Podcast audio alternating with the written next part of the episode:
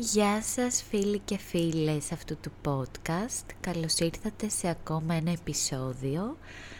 Ελπίζω να είστε όλοι καλά και να την παλεύετε γενικά με όλη αυτή την κατάσταση που ζούμε. Γιατί είναι δύσκολες εποχές είναι η αλήθεια και οι αντοχές μας σιγά σιγά πέφτουν δραματικά από ό,τι παρατηρώ κι εγώ και από ό,τι νιώθω εννοείται. Και σήμερα θα γυρίσουμε λίγο στα παλιά τα θέματα, τα δικά μας, τα αγαπημένα αυτού του κοινού, που έχουν να κάνουν με τι άλλο, με τις ανθρώπινες σχέσεις. Και ακόμα πιο συγκεκριμένα θα μιλήσουμε για red flags. Τα σωστά τα red flags όμως, έτσι των πρώτων ραντεβού, τις πρώτες μέρες της γνωριμίας μας με έναν άνθρωπο, που όταν τα αντιληφθούμε και τα δούμε πραγματικά δεν έχει κανένα νόημα μάλλον να συνεχίσουμε να βγαίνουμε μαζί του γιατί με μαθηματική ακρίβεια θα είναι μια αποτυχία η όλη ιστορία που πάει να ξεκινήσει. Οπότε εγώ από προσωπικές εμπειρίες δικές μου και φίλων μου έχω συμπληρώσει και έχω σημειώσει εδώ πέρα κάποια βασικά red flags που θεωρώ πάντα εγώ ότι πρέπει να τους δίνω σημασία και να μην τα προσπερνάω πρωτού συνεχίζω να βγαίνω με κάποιον άνθρωπο. Και θα ξεκινήσω με το πρώτο και το top νομίζω, το οποίο είναι ό,τι έχει να κάνει με πρώην. Βασικά, για ποιο λόγο να βγαίνεις με κάποιον και να θέλεις να του εκμυστηρευτείς το τι έχεις κάνει στο παρελθόν σου, στα γκομενικά σου; Και ακόμα χειρότερο να θες να του πεις κάποια ιστορία για έναν μία πρώην.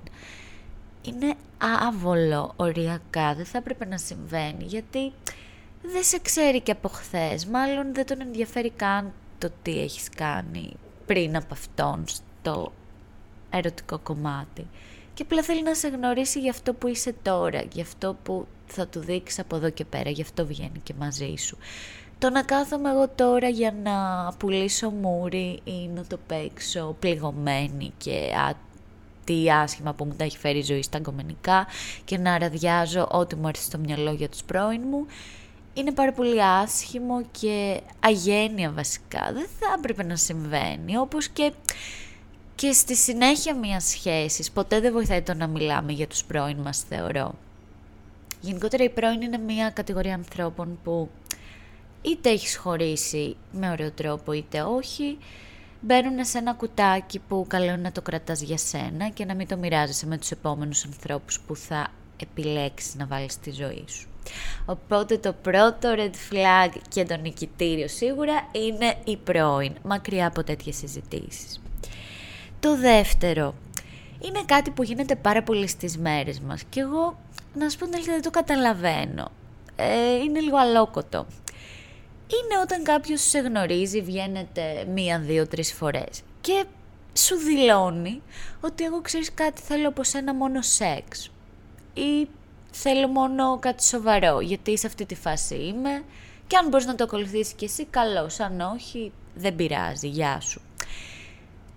Τι φάση, δηλαδή Πού είναι λίγο η ανθρωπιά, πού είναι λίγο ο ρομαντισμός, πώς μπορείς να ξέρεις όταν έχεις δει τον άλλον δύο-τρεις φορές ότι μαζί σου θέλω να κάνω μόνο σεξ. Δηλαδή, που είναι πάρα πολύ σύνηθες πλέον να σου το λένε και τα δύο φύλλα από το πρώτο ραντεβού. Εγώ σε αυτή τη φάση δεν θέλω πολλά πολλά.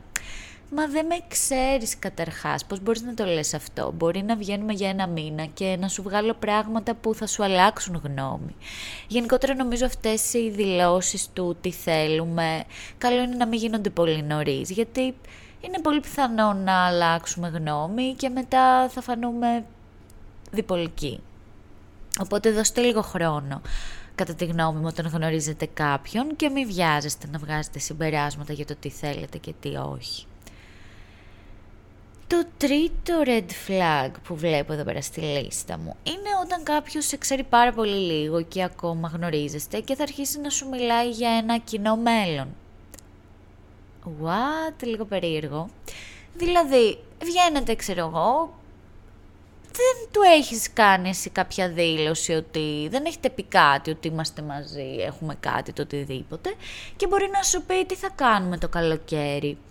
Ε, πού θα ψήσουμε μαζί αρνή το Πάσχα, ξέρω εγώ, στο χωριό σου, στο χωριό μου. Είναι λίγο τέτοια πραγματάκια, τα οποία και αυτά δεν τα καταλαβαίνω. Πότε πρόλαβα άλλος να πάρει τόσο θάρρος και να μας μιλάει για κοινό μέλλον και το τι θα κάνουμε με τις οικογένειές μας, τις παρέες μας, κουλουπού. Δηλαδή, και αυτοί οι άνθρωποι που τρέχουν πάρα πολύ μπροστά το μυαλό τους και φτιάχνουν σενάρια, θεωρώ δεν θα βγει σε καλό, μάλλον. Οπότε για μένα και αυτό είναι κάτι που πρέπει να προσέξουμε. Το αν ο άλλος κοιτάει το τι θα κάνουμε στο μέλλον ή σημασία έχει το να κοιτάει τι κάνουμε τώρα, άντε το πολύ και σε μία ώρα από τώρα. Να προσπαθήσουμε δηλαδή να περάσουμε καλά τώρα στην αρχή. Το τέταρτο red flag είναι... Α, εδώ, αγαπημένο. Αγαπημένο red flag. Είναι όταν κάποιος, ειδικά στα πρώτα ραντεβού, είναι τόσο awkward αυτή η φάση. Θα κάτσει να σου πει όλα τα προβλήματα. Σαν να βγήκε με έναν ψυχοθεραπευτή, έναν φίλο από τα παλιά. Τέλος πάντων, για ποιο λόγο ενώ δεν σε ξέρει να κάτσει να σου πει όλα τα προβλήματα; Είτε αυτά είναι επαγγελματικά, οικονομικά, οικογενειακά.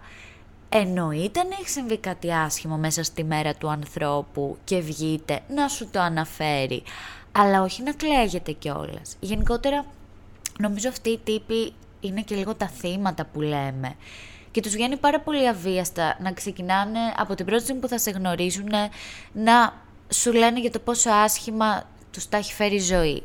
Είναι πάρα πολύ κουραστικό αυτό. Γιατί σκεφτείτε λίγο αν το κάνετε κάποιοι ότι πώς παίζει να φαίνεται στον απέναντι όλο αυτό. Ότι είσαι ένας άνθρωπος που μόνο γκρινιάζει και μουρμουράει για το τι του συμβαίνει στη ζωή. Δηλαδή, θα ε, πρέπει μέσα από ό,τι αρνητικό και αν σου συμβαίνει να δείχνεις και μία ότι εντάξει λίγο αισιοδοξία ρε παιδί μου. Ή πες τα μου άμα βγαίνουμε δύο-τρεις μήνες τα πολύ ενδόψυχα προβλήματά σου. Εκεί ναι να σε βοηθήσω και να τρέξω και για σένα γιατί η σχέση θα έχει κάποιες βάσεις. Οπότε στα πρώτα ραντεβού κατά τη γνώμη μου μείνετε λίγο στα πιο απεά μου αρέσει αυτό, ε, στον ελεύθερο μου χρόνο κάνω αυτό, βρείτε κοινά ενδιαφέροντα με τον άλλον. Μην κάθεστε να κάνετε ψυχανάλυση, δεν χρειάζεται. Πάμε στο πέμπτο και αυτό πάρα πολύ αγαπημένο και πάρα πολύ σύνηθες στην εποχή που ζούμε.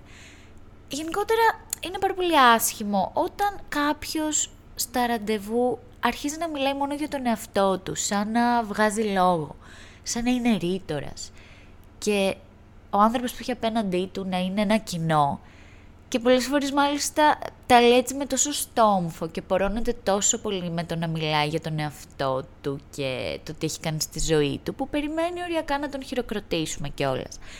Ποιο είναι το θέμα, ωραία όλα αυτά και μπράβο να λέτε το τι έχετε κάνει κουλουπού.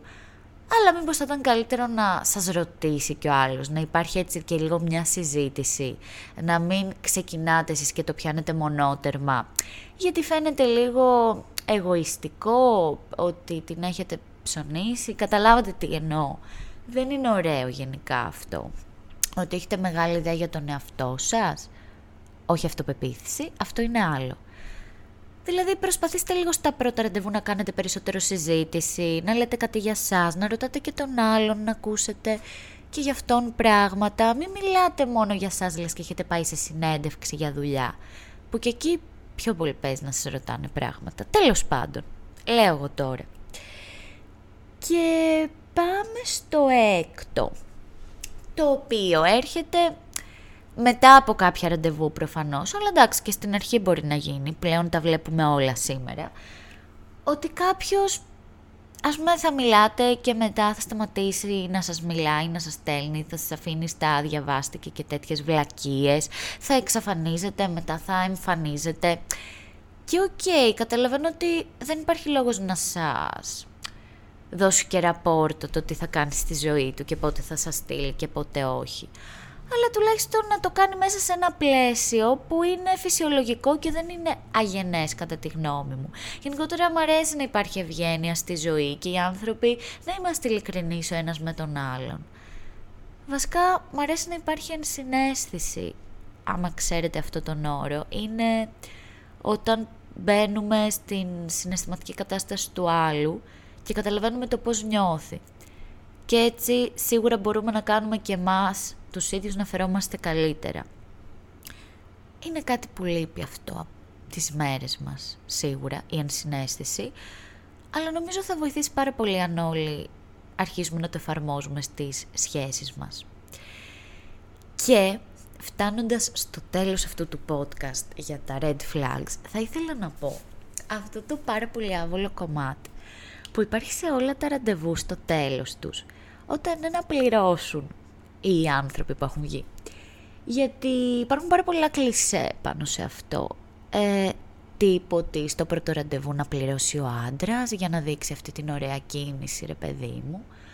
Ε, ή κάποιοι άντρες πλέον λένε εμένα θα μου άρεσε να πληρώσει η γυναίκα στο πρώτο ραντεβού για να δείξει το κάτι διαφορετικό. Εννοείται υπάρχει άποψη και το μισά-μισά. Τέλος πάντων, επειδή παίζουν πάρα πολλές σκέψεις εκείνη τη στιγμή στο μυαλό μας, χωρίς λόγο, γιατί είναι κάτι πάρα πολύ απλό. Και βλέπω, παρατηρώ μια μηχανία. Εγώ, σαν Αντωνία, έχω να προτείνω κάτι γι' αυτό, άμα θέλετε να το ακούσετε, ότι θα ήταν πάρα πολύ όμορφο και πιο εύκολο και ευχάριστο όποιος καλεί τον άλλον στο να βγουν ή να πάνε σε κάποιο μαγαζί, όποιος κάνει την πρόταση βασικά για την έξοδο, να είναι και αυτός που θα κάνει την κίνηση για να κεράσει, γιατί έτσι γίνεται συνήθως, δηλαδή και με φίλους μας γίνεται αυτό πολλές φορές. Και εννοείται κάποια στιγμή όταν πει και ο άλλος να βγείτε, να κεράσει αυτός. Γενικότερα να υπάρχει μια ωραία αλληλεπίδραση, χωρίς να φέρνει ο ένας τον άλλον σε δύσκολη θέση για το ποιος θα πληρώσει. Αλλά οκ, αυτό το βρίσκει ο καθένας και με τον εαυτό του. Και νομίζω ότι φτάσαμε στο τέλος αυτού του podcast. Ελπίζω να συμφωνείτε με τα red flags που έχω συγκεντρώσει και έχω καταγράψει εγώ στη δική μου λίστα. Εννοείται είναι red flags μόνο για τα πρώτα ραντεβού και τη γνωριμία με έναν άνθρωπο, γιατί στην πορεία μία σχέση και καθώς περνάει ο καιρός υπάρχουν και άλλα πολλά.